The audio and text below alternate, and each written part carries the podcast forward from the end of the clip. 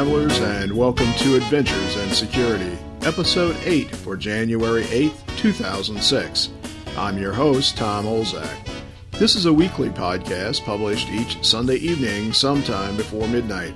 You can also find most of the information covered in our sessions at adventuresinsecurity.com.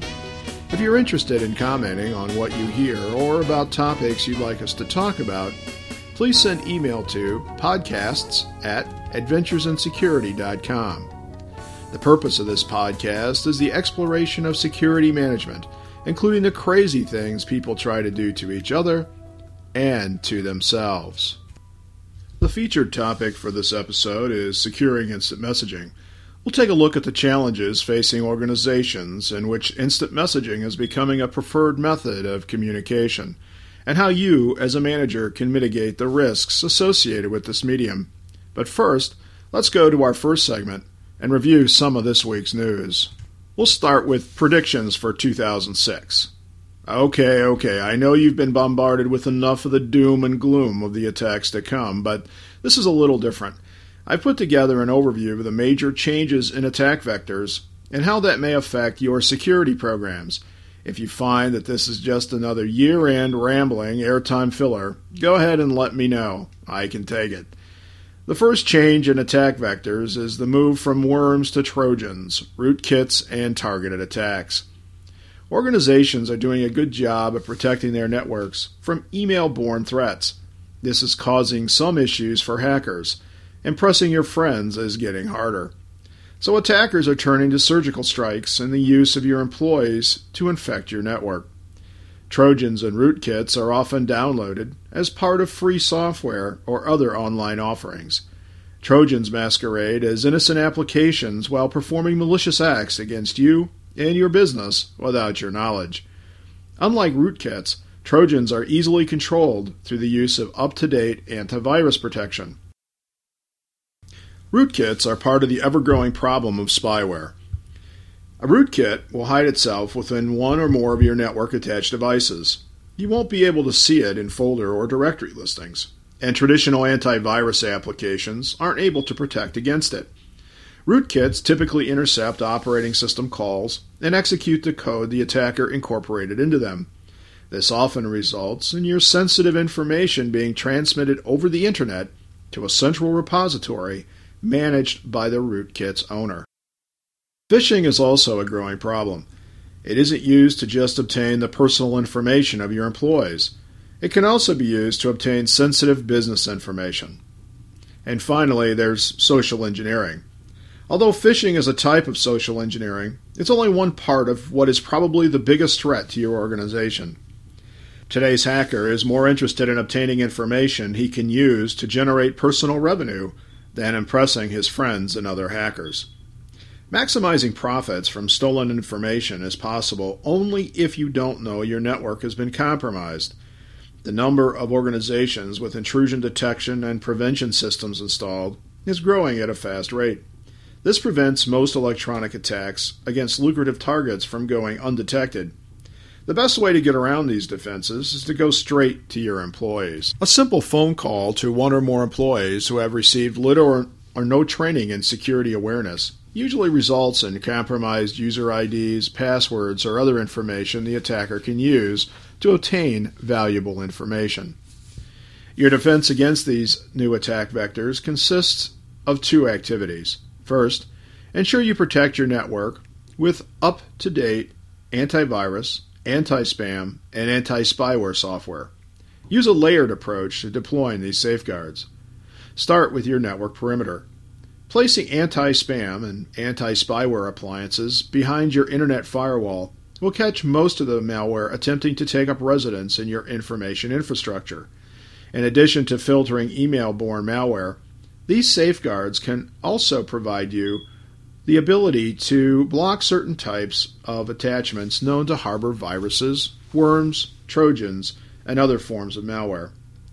They will also automatically prevent your users from visiting websites known to distribute software harmful to your network. Next, ensure active protection of your email servers. Not all malware will be caught at the perimeter. Since email is still one of the biggest threats to your network security, make sure you continue to look for malware at this message staging point.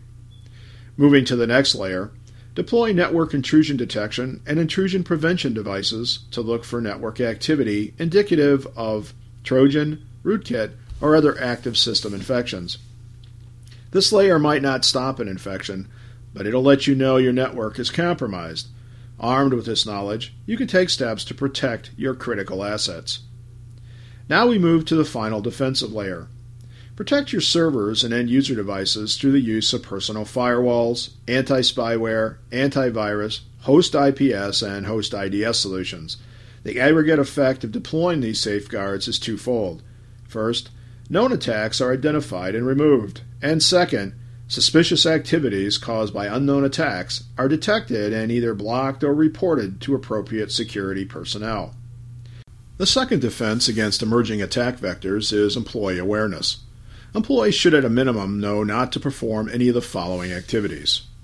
Download any software not authorized by IS, click on any pop up ads during internet sessions, turn off desktop protections such as firewalls, antivirus, and anti spam, exchange files through email or other means, such as instant messaging, with anyone whose identity has not been verified, and provide information to callers unless the caller's identity is verified and the caller's need to know is confirmed and approved by the relevant data owner. We can also look forward to the rise in the use of mobile devices this year. In a paper published in 2005, I described the challenges facing managers trying to protect their networks from users of PDAs and smartphones. Now it looks like another vendor is trying to provide a solution to this problem. McAfee released its new VirusScan mobile product this week. It disinfects files, emails, text messages, attachments, and downloads. It also protects against attack over one of the biggest threats facing wireless handhelds Bluetooth. According to McAfee, VirusScan Mobile is supported on certain Microsoft mobile devices. McAfee's website has a complete list. The price of about $30 isn't bad, and you can obtain updates as new threats are identified. You can read more about wireless handheld device security by visiting the papers page at adventuresinsecurity.com. The final change in hacker strategy, instant messaging attacks, is so important it's the feature topic for this episode. Instant messaging, or IM, is becoming an attack vector of choice. Bypassing perimeter and email security, it provides a path directly to end user devices, provided by end users and in many cases made possible through the actions of your employees. According to a Gartner research paper entitled Beware the Inherent Risks of Public IM, Matthew Cain, David Smith, and Betsy Burton list the following vulnerabilities associated with an open IM company policy. First, dissemination of personal or confidential information. If the information shared over IM connections is not filtered, there are no restrictions on what your employees can send out unprotected over the internet during chat sessions. Second, lack of encryption. Public IM is not encrypted. Any files transferred over this medium are subject to capture and compromise. Third, IM client vulnerabilities. The client application, like any other application, is often vulnerable to attack due to security bugs in its code. Attackers can exploit these vulnerabilities to attack your entire network. Since most organizations have no systems in place to manage IM clients, managers often have little or no control over these risks. Fourth, spam for IM, or SPIM, is on the rise. In a recent Gartner survey, 29% of respondents said they received spam messages. Like spam, these messages can contain malware. And finally, malware. Email is the most popular attack vector for malware. However, the advances in technology and the increased vigilance by businesses have begun to deny attackers this path into internal networks. So, malware distribution is moving to IM pathways. For example, worms may propagate by using an infected workstation's IM contacts list. Facing these risks, what can your organization do to protect its information assets? One way to solve this problem is to block all IM traffic from passing through your firewall, but this probably won't go over too well with the user community. After all, IM is emerging as an aggressive competitor to email as the preferred method of communicating over the internet and within many organizations. and it's the responsibility of managers responsible for security to act as enablers. In other words, provide an environment in which employees can use those tools which optimize their productivity without compromising enterprise security. An alternative is the development of public IM policies and employee awareness training. Policies and training should encourage the following behavior, retrieved from Microsoft.com. First, be careful downloading files in IM. Never accept, open, or save any file from any source that has not provided adequate identification assurance. Second, make sure to use an updated copy of your IM software. Staying current provides the best defense against security vulnerabilities in various software releases. Third, be careful when you create a screen name. Screen names should not provide any information about your true identity. Fourth, create a barrier against unwanted IM by not listing your contact information in any public internet directories. Fifth, never provide sensitive personal or business information. This includes such things as employee information or protected health information. And finally, never open pictures, download files, or click links and messages from people you don't know.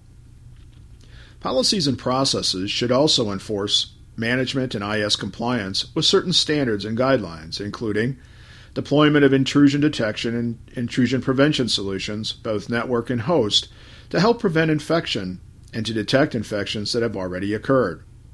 Implementation and management of up to date antivirus and anti spyware solutions at the desktop. The review and strengthening of current firewall rules and the use of proxy servers where appropriate consistent enforcement of IM policies, and staying educated and aware of IM threats. The addition of IM policies, standards, and guidelines to your security program is a good start, but this approach relies on the vigilance of your workforce. The human factor introduces errors into any risk management effort. There are two approaches to reducing vulnerabilities caused by human error or malicious activity IM firewalls or management servers, and internal IM servers. IM firewalls and management servers sit behind the firewall that separates your internal network from the Internet. IM traffic is examined and, depending on the product deployed, configure the following capabilities.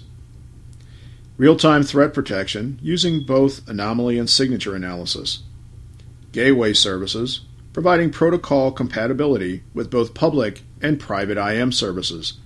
Public services include providers like AOL, Yahoo, and Microsoft. Private services consist of a server on your network providing IM services to your employees without the need for passing unprotected traffic over the Internet. Products such as IBM Lotus SameTime and Microsoft Live Communication Server fall into this category. Another capability is mapping IM identities to corporate identities. An example of this is making a logical connection between a public AOL IM account and an enterprise Active Directory account logging of message traffic to assist with policy compliance enforcement is another helpful way to protect your environment. And finally, reflection capability. This allows the network or messaging administrator to force internal routing of internal IM traffic that isn't required to cross the internet. In other words, two employees in the same facility using an IM service shouldn't have to route their conversation over the public internet. This is not a complete list of considerations, but it provides enough information to start asking the right questions. Another alternative is the implementation of a private messaging system.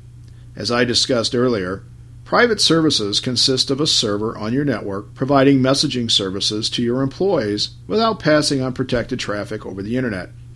This is a good solution if your employees never use IM to communicate with customers, vendors, or a mobile workforce.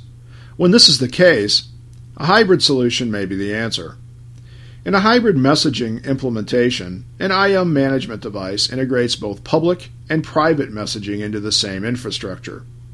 If you need the additional functionality of a private conferencing and messaging product from companies like IBM and Microsoft, as well as employee access to public IM services, the implementation of a feature rich IM management solution may be the answer for your organization. Regardless of what approach you take to protect your information assets from the dangers of IM attacks, you need to include an IM risk assessment in your 2006 security roadmap. Well, that's it for this week. And uh, before I sign off, I want to apologize for the slight degradation in quality of the episode this week. Um, my my my production mic had decided it was going to take a vacation, and so I had to uh, drop down to a uh, a less capable microphone. So hopefully we'll get this corrected in uh, the near future and get back to uh, a uh, a better mic that I personally enjoy much better, and I know you will too. Well, I hope we were able to make your life a little easier. Until next time, be careful what you click.